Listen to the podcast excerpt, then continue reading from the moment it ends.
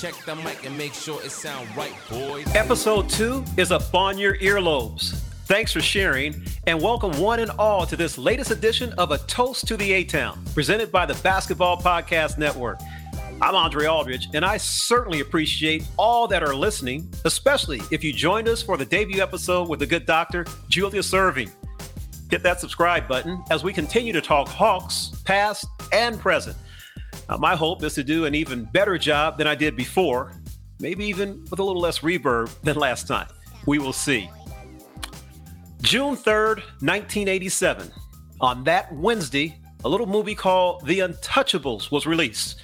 One of my favorite Robert De Niro scenes happened then when, as Al Capone, he gives a speech on teamwork. Now, sure, it was a movie, and yes, his theme was baseball.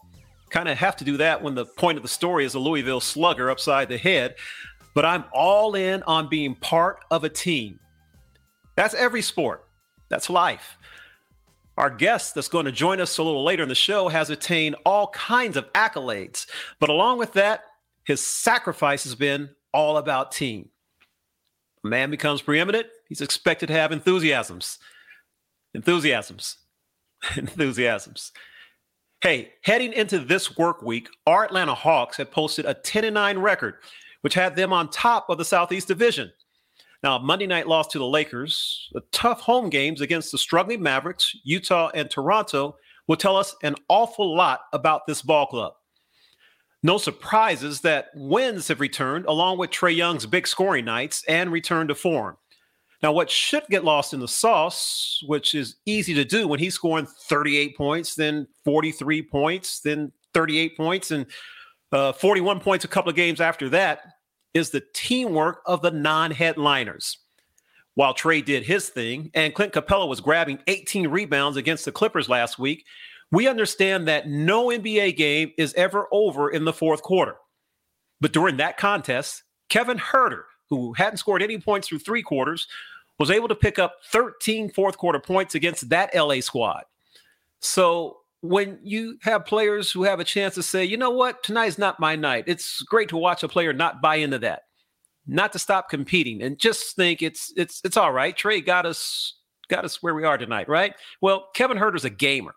He's shown that many times before. And to see him turn it around in that game was absolutely crucial for the Hawks to register that 108 99 win over the Clippers.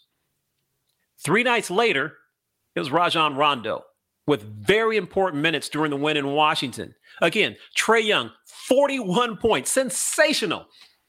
But it was the veteran Rondo standing up to Russell Westbrook, up close and personal. Box score says Rondo only had eight points and four assists. But I've said before, there is no toughness column in the box score. You know the energy Russ brings every night. He's not just trying to beat you, he's trying to crush you. He's Will Ferrell trying to bury his stepbrother, and he's not using ninja focus to slow his heart rate down, not even a little bit. You know, a couple of years ago in OKC, the Thunder beat our side in a game that was never even close after the first quarter. Russ finished with 23 points, uh, 10 assists, and nine rebounds. And that's also with Dennis with 18 points and eight assists against us coming off the bench. Now, the thing I remember more than that was Russell scoring a three in front of our bench and then coming back down and pretty much standing on our bench and calling every person in an Atlanta uniform out of their names loudly. And no one did anything because there was no one there to do anything. And my feeling was, man, we're already five and 17. You got to curse us out and say we aren't children of God, too. But you know, what? that's what happened. So, again, back to last week in Washington, it was Rondo reminding Russ that, hey, I'm not sure how you talked to these guys before, but you're not going to just be speaking to us any kind of way. We're not about to get punked, and we're whooping your team's ass tonight. Now, for me, man, that's priceless. That's the veteran teammate that I need. And for that, that's why I'm handing out last week's awards. Yeah, yeah. I'm giving Rajon Rondo two Ivan Johnsons for the work that I watched him put in last week. Now, moving on, I said I was going to talk food and drink on this podcast, and, and that's definitely going to happen. But for this segment, this episode, I'm going to give some extra time to our special guest in a few minutes. He'll have some interesting thoughts on dealing with verbal players. because he has history with the grand poobah of all shit talkers, and that's any sport. Because he had to try and stand up to Gary Payton. Now, Gary is a friend, but I really wouldn't wish that on anybody. As for food, though, hopefully more vaccines during this pandemic will get us all closer to getting reacquainted with an industry that's been so devastated over the past year. Here's a quick trip, though. A quick tip, though. Even if you're eating in your car or doing takeout and not comfortable sitting in restaurants, plus it's the most most economical tip I could give you. Uh, go find some flavor here in Atlanta on Buford Highway. Now, it's the four lane stretch that goes from the tip of Brookhaven all the way to Duluth. And if you're a resident, you already know that. The food of nearly two dozen countries are represented. But for someone like me, every day is Taco Tuesday on Buford Highway. So explore, tip your waitress, even if it's a to go order. You know, the essential workers uh, that feed you, they weren't getting rich before the pandemic. And if they're fortunate enough to still be working, they damn sure ain't getting rich now. So if you're a resident, fine, you already know. If you're visiting our fine city, make Buford Highway a stop and be sure to do what you can and stay safe. A couple of my go tos for Mexican food tacos uh, or tortas. Uh, oh, tortas, yes, sir. Um, El, El Pastorcita, El Pastorcita, yeah, El Pastorcita. Uh, that's tacos, really good stuff, and tortas, or El Potro. And El Potro is tortas and, and margaritas, all good. All right, I whet your appetite. So let's get to the really good stuff and our special guest.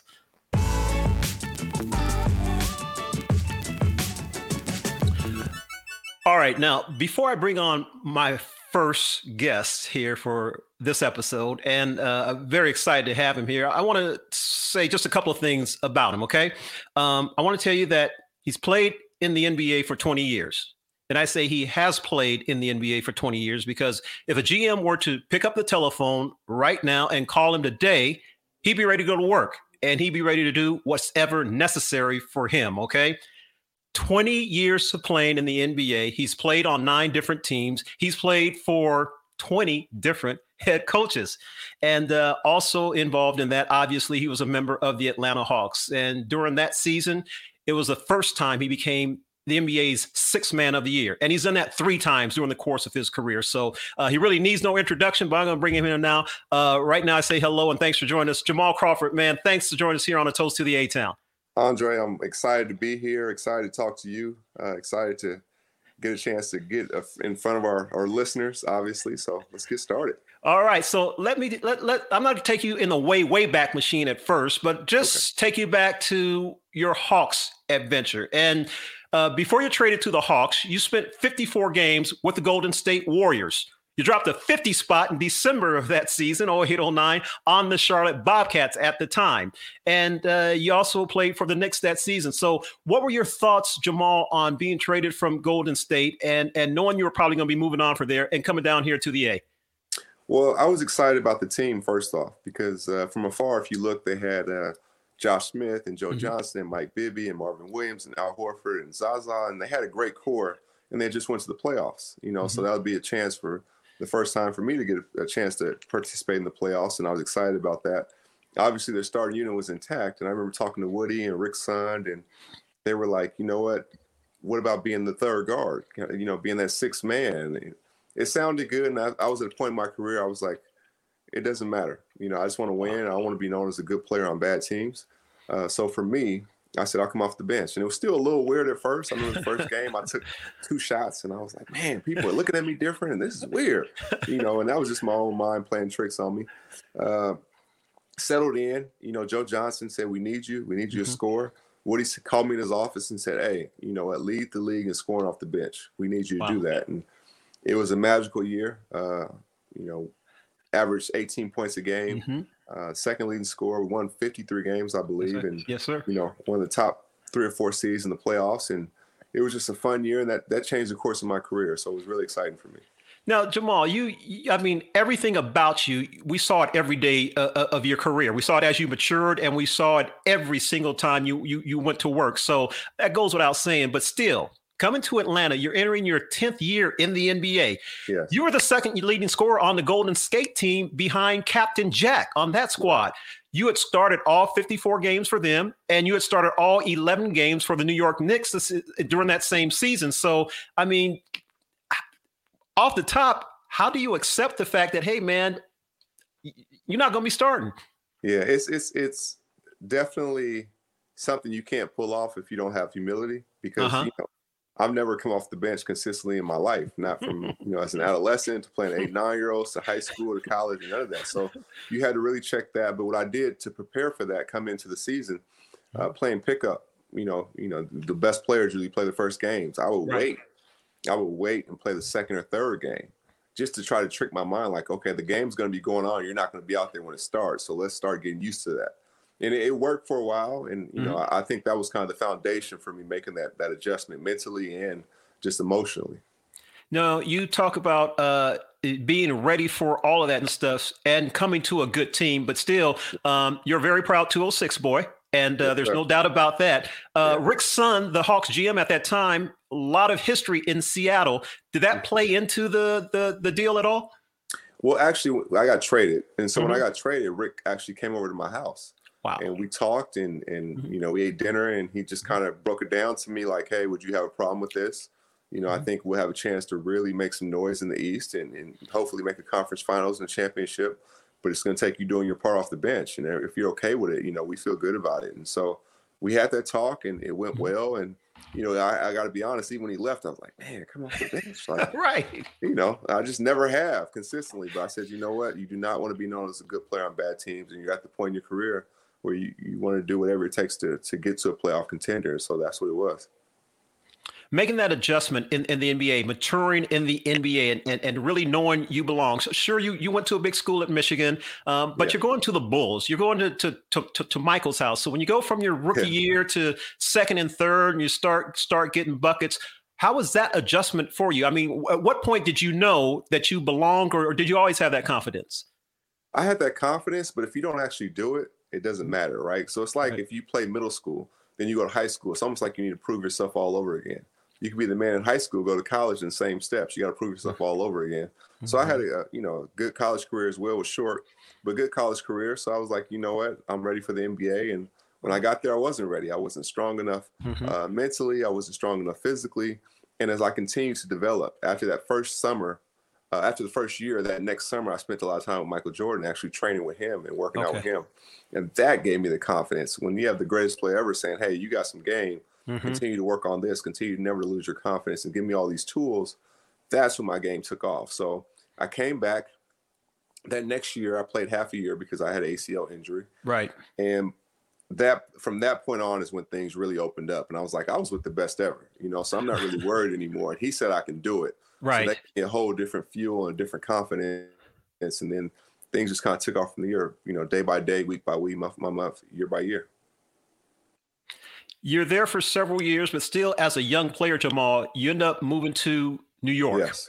And I, I got to say, for me, as a, you know, I'm native Southern Californian, but my years I spent in New York, the fact that I could walk to the garden, even yeah. though the team wasn't that great, uh, for a basketball guy, it's just, it, it, you can't describe it, right? And, and, you're a little jealous of the New Yorkers that have that for themselves. So for you, being the hoop head that you are, and even though you're Michael Jordan, Chicago, and all of that, uh, what was it like for you to go to New York? And what was it like to automatically start getting buckets there?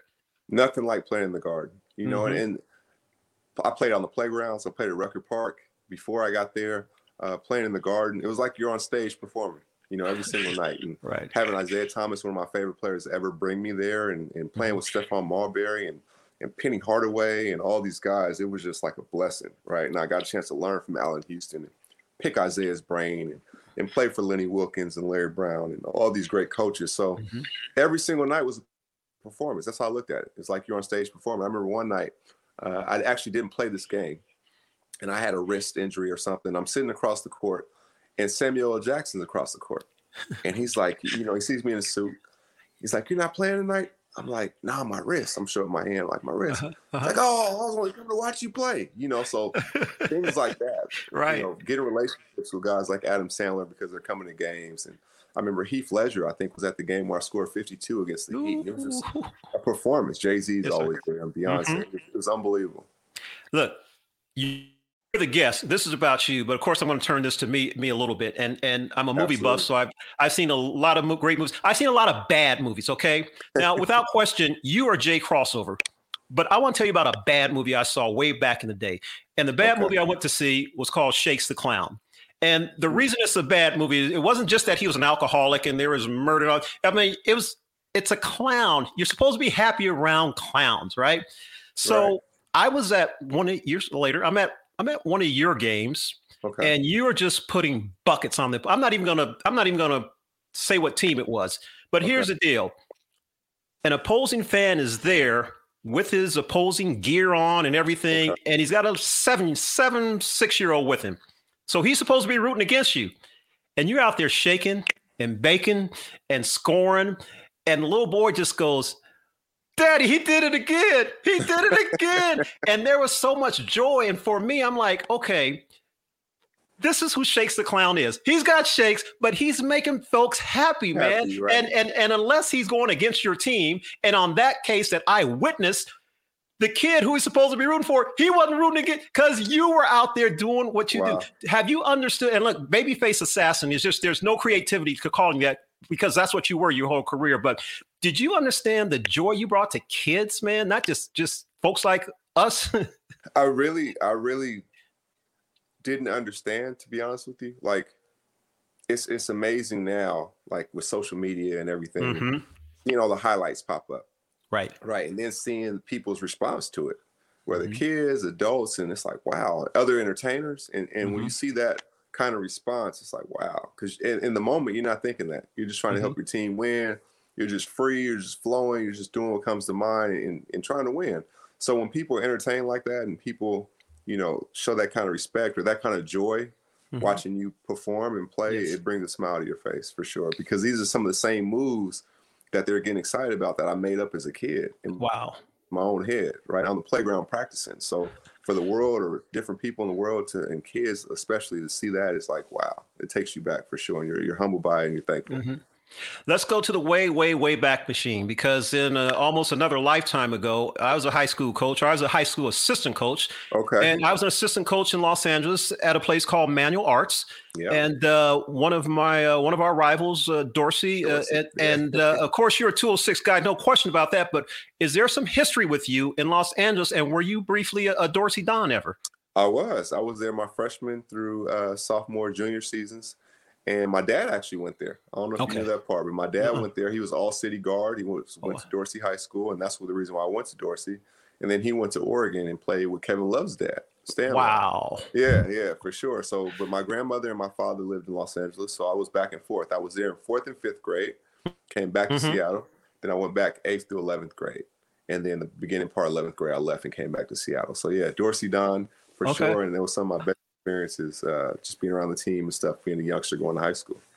it's interesting because again to be in to to basically have two homes in a sense or to go back from one city Yeah. to, to, to the other uh, what was a cultural difference or was it the fact that you had family in both places where you were always with family whether it was seattle or la Yeah, a little bit of both. To be honest Mhm. with you, it was culturally different because you know you go down the wrong street in LA and, and something can happen. And Yes, so sir. Seattle it wasn't really like that. It was different, you know. And so I always felt more comfortable in Seattle because I had even more family in Seattle. Mhm. In LA, it was only my dad and my grandmother. In Seattle, I had everybody.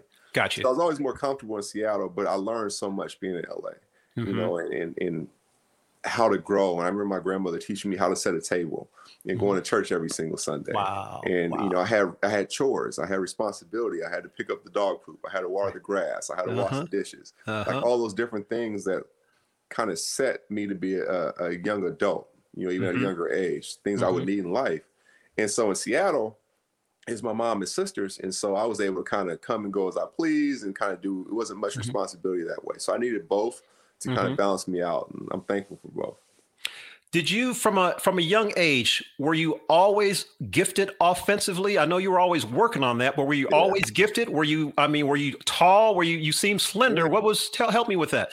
You know, it's, it's funny. I was talking to my first ever basketball coach. So I started basketball, football, baseball, all at eight years old, eight, nine year olds.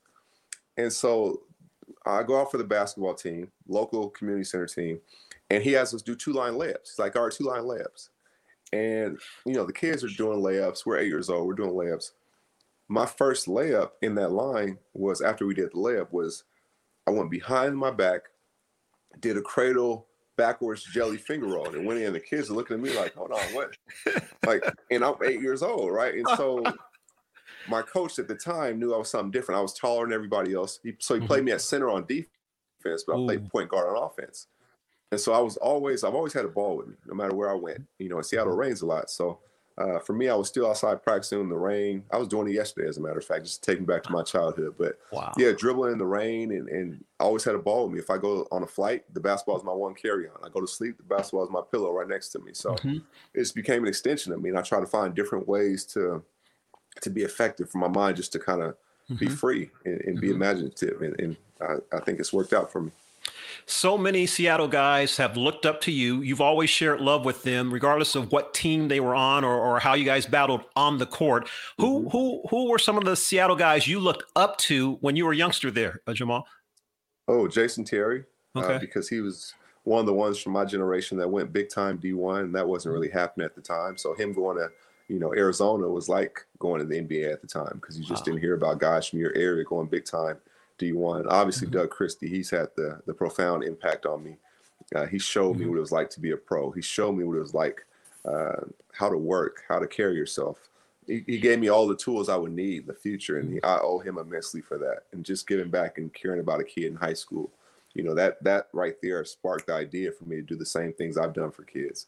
Um, Gary Payton, you know, him and Shawn were here with Seattle, and I got a chance to know those guys, and uh, they took me under their wing as well. You know, and I was able to go in the facility and work out with those guys and and just learn from them. You know, mm-hmm. be a mm-hmm. fly on the wall.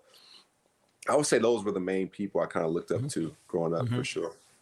I've been uh, uh, uh, very blessed to, to to to work at the level that I've worked in and talk to the people that I've talked to. But among among some of the greatest stories I've, I've ever heard, and and I, I think of Hall of Fame point guards like uh, uh, uh, Jason Kidd, and yeah. and Jason, like a lot of folks in Oakland, played for Gary's dad, Gary Payton's mm-hmm. dad, mm-hmm. on the travel thing. But mm-hmm. Jason made the mistake of uh, uh, of talking shit to Gary uh, early in the career, and uh, you know uh, Gary, you know to have Jason tell the story. Gary talked about him like uh, you know he was from another planet.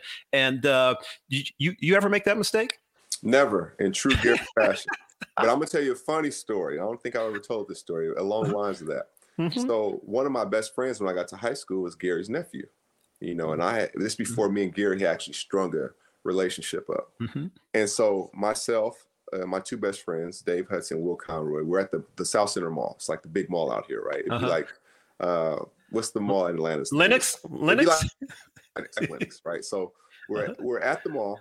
Uh-huh. We're in the food court, and we're Gary. We see Gary and you know his friends, mm-hmm. and so uh, my one of my best friends, who's Gary's nephew, walks up to him, kind of talking trash to him, uh-huh. as he would, and Gary go down the line. He's like talking to his nephew. I've already outshot you. And he goes, my other best friend, you I already played you. You're no good. And then he pointed to me. I was last. He said, uh-huh. you, you come see me because I've been hearing about you doing all this and you're doing that in high school. But you come see me and we'll play one on one. And if I beat you, you got to walk around in your neighborhood with nothing on, I'm gonna drive around in one of my trucks just watching you laughing at you. And if, and if you beat me, I give you a million dollars. And I'm oh. and now you, you, gotta remember this is Gary, but this is the glove Gary Payton. Right, right. Seven, right? So right. the whole mall congregates to this conversation. And you know, Gary, the more people, the louder he gets. So Absolutely. I'm quiet. I'm not backing down, but I'm not like going at him. I'm like, oh, well, I'll, I'll play. I, am saying a little stuff like that. Well, I'm not, not scared. I'm saying little stuff like that. Uh-huh. And then uh-huh. Gary says his piece, walks off. Everybody walks off with him, and I'm like, man, what just happened? right? It's one of those moments. It's a moment I'll never forget. So I didn't technically talk trash to him, uh-huh. but I got I got caught in the raptor right there. Oh my goodness! Um, when I worked with him for a year at NBA TV, man, it was uh, you know first of all the, the TV Gary was tremendous, but the TV Gary really is just Gary, right? I mean, there's there's no Gary. difference between between him and and that. So um, uh, you know, I started my career in Salt Lake City, and and so that made me a fan of uh, of Stockton and Malone, and and, and a, a fan of the Mailman. But uh, uh, those Seattle, Utah teams used to have some real tough battles, and and and Rain Man and and and Karl used to go at it. So I asked Gary about that once, and I'm going, you know, um, why did you know why did Shawn seem so amped up, man? It, oh man, you know I used to gas him up, man. I told him he was yeah. Karl was talking about his mama. I was like, Karl wasn't doing that. He's Oh shit, no, he wasn't. But I had to gas my man up, man. I had it. I'm like, so I guess that's just a. Is that part of the G. point guard stuff to get your guys going? That's just G. And you know what? Gary raised me. He he became a big brother uh-huh. after that, and he looked out for me during mm-hmm. the draft process. I went and stayed with him, and he worked me out, and he was just unbelievable. He used to come to my high school games and, and watch and give me advice and he he's he's been an unbelievable big brother, and I'm so thankful mm-hmm. for that relationship. Him and Doug, I would say, right. are the two biggest. Influences on me once I got to high school to show me that I could make it. And they both, you know, treated me like a little brother.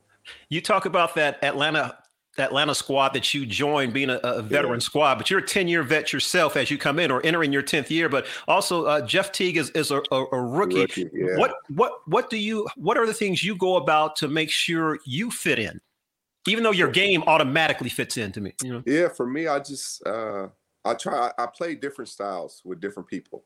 Right. So I knew when I was out there with Joe and Josh and those guys, they were going to have the ball more. You know, mm-hmm. so for me, that's when I was in more of my catch and shoot game or playing mm-hmm. the closeouts or, you know, finding different ways to still be effective, but kind of fit in with them. When I was out there in my unit, with myself and Jeff and Zaza, I could be mm-hmm. more aggressive. I could have the ball more. I could do pick and mm-hmm. roll more, but both were needed. It was just two different totally styles of, of play. So for me, I just wanted to uh, stay within myself, whatever the that that lane called for that. So if I was out there with Jeff and Zaza on those guys, and I wasn't aggressive playmaking, mm-hmm. then I was putting everybody at a disadvantage. So I knew to be more aggressive there.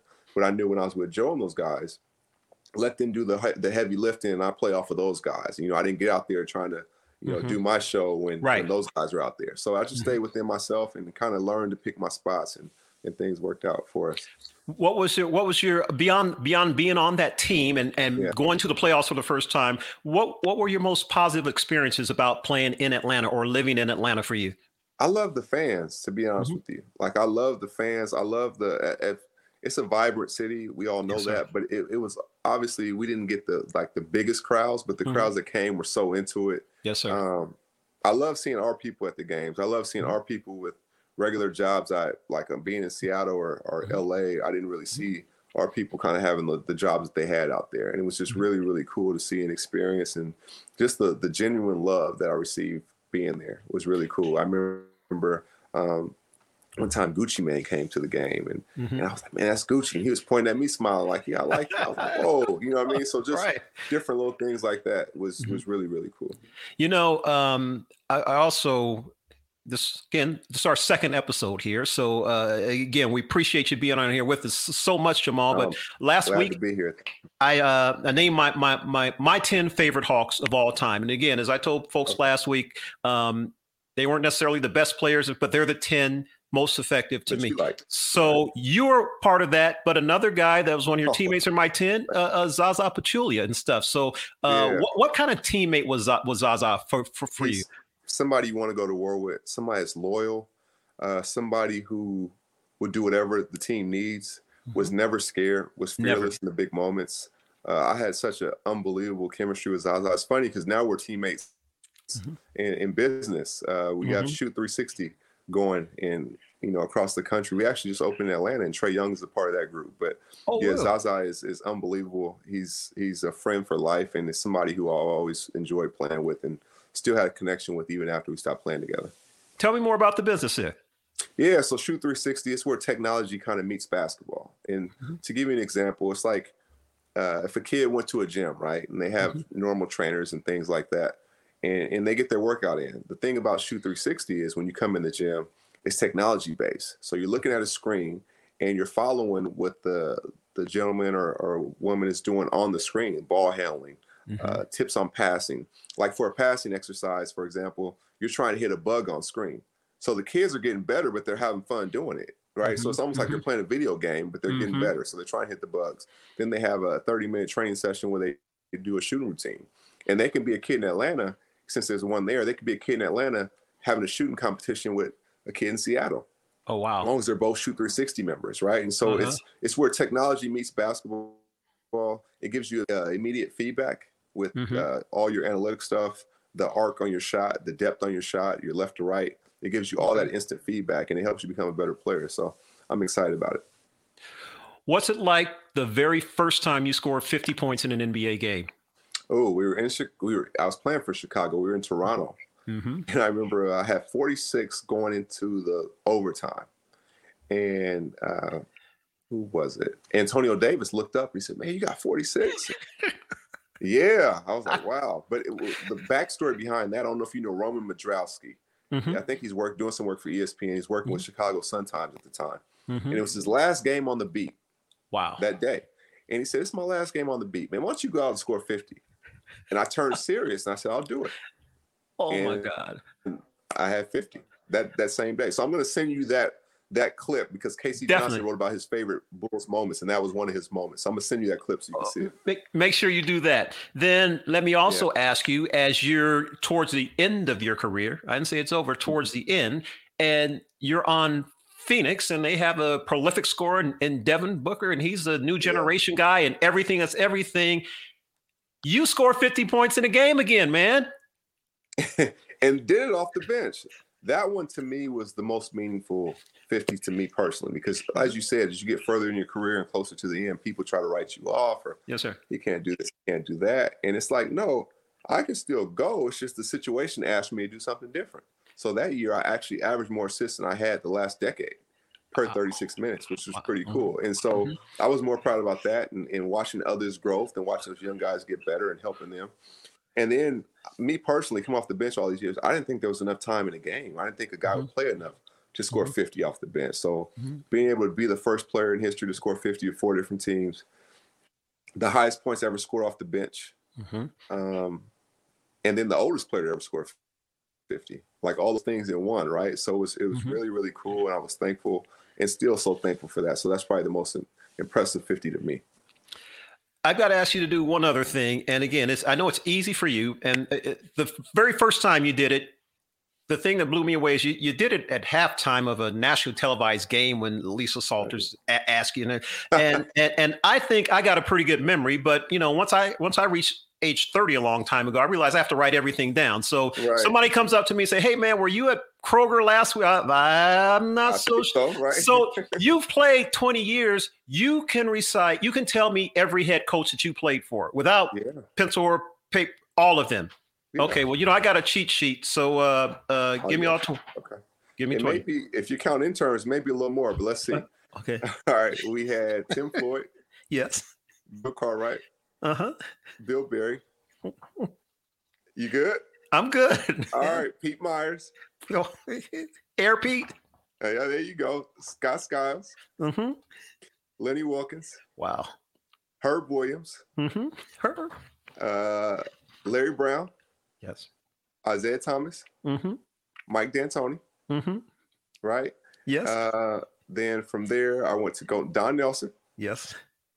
Then we had Mike Woodson. Yes. Larry Drew. Yes, he did. Nate McMillan. Uh-huh. Caleb Canales. Wow. Right? Yes. Okay, okay. Then we got uh Vinny Del Negro. Uh-huh. Doc Rivers. Uh-huh. Tom Thibodeau. Yes, sir. Igor. Igor, Jorge. Yes, sir. Come on. Jack Vaughn. And and and for for one game, Jacque Vaughn. I said Jacque Vaughn, that's 20. Uh, you and and you got along with all your coaches.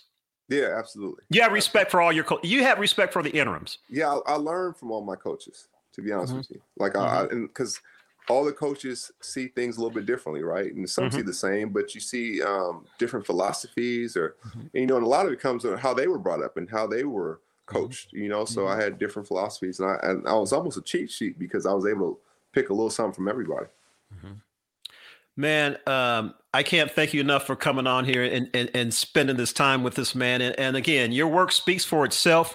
Uh, and uh, you don't need me to gas you up. But if if a call comes for you to join a team right now, I know you're ready. But also everything that your your your grandparents and and that you learned growing up, you're a reflection of all that. So that's why the equipment managers on every team you're with the security guys, the Atlanta police, Officer Harris in the hallway, all those people, yeah. everybody has nothing but positive things to say about their experience experiences with you, and that just isn't the case for uh, everybody that's in your shoes. So, Jamal, thank you very much, man. Much success. Stay healthy, man. And, and again, thanks for joining us on this edition of A Toast to the A Town. Dre, honored to be here. And tell those people I said hello, and I'll see them when I see them. Thank you so much. All right, thank you very much, man. And again, uh, Jamal Crawford joined us there, and and I don't know what else I can add uh, to that. Really, it's just um, if if I'm lucky, if I'm fortunate, um, all of the guys that are living that are part of my 10 favorite Atlanta Hawks of all time. Hopefully, we can get them on there. There's one guy in particular I know is extremely quiet, doesn't do a whole lot of talking, but uh, that still didn't keep him off the list. And maybe we can get him on there too. But again, uh, Jamal Crawford, a sixth man of the year three times. And uh, again, 20 years in the NBA and still uh, waiting for a call if something happens this season He'd love to come out, make some buckets, and mentor some guys and get everything else. And that's going to wrap up this edition of A Toast for the A Town. Thank you very much for joining us, everybody. And uh, I will see you soon right here. So uh, be sure to hit that subscribe button presented by the Basketball Podcast Network.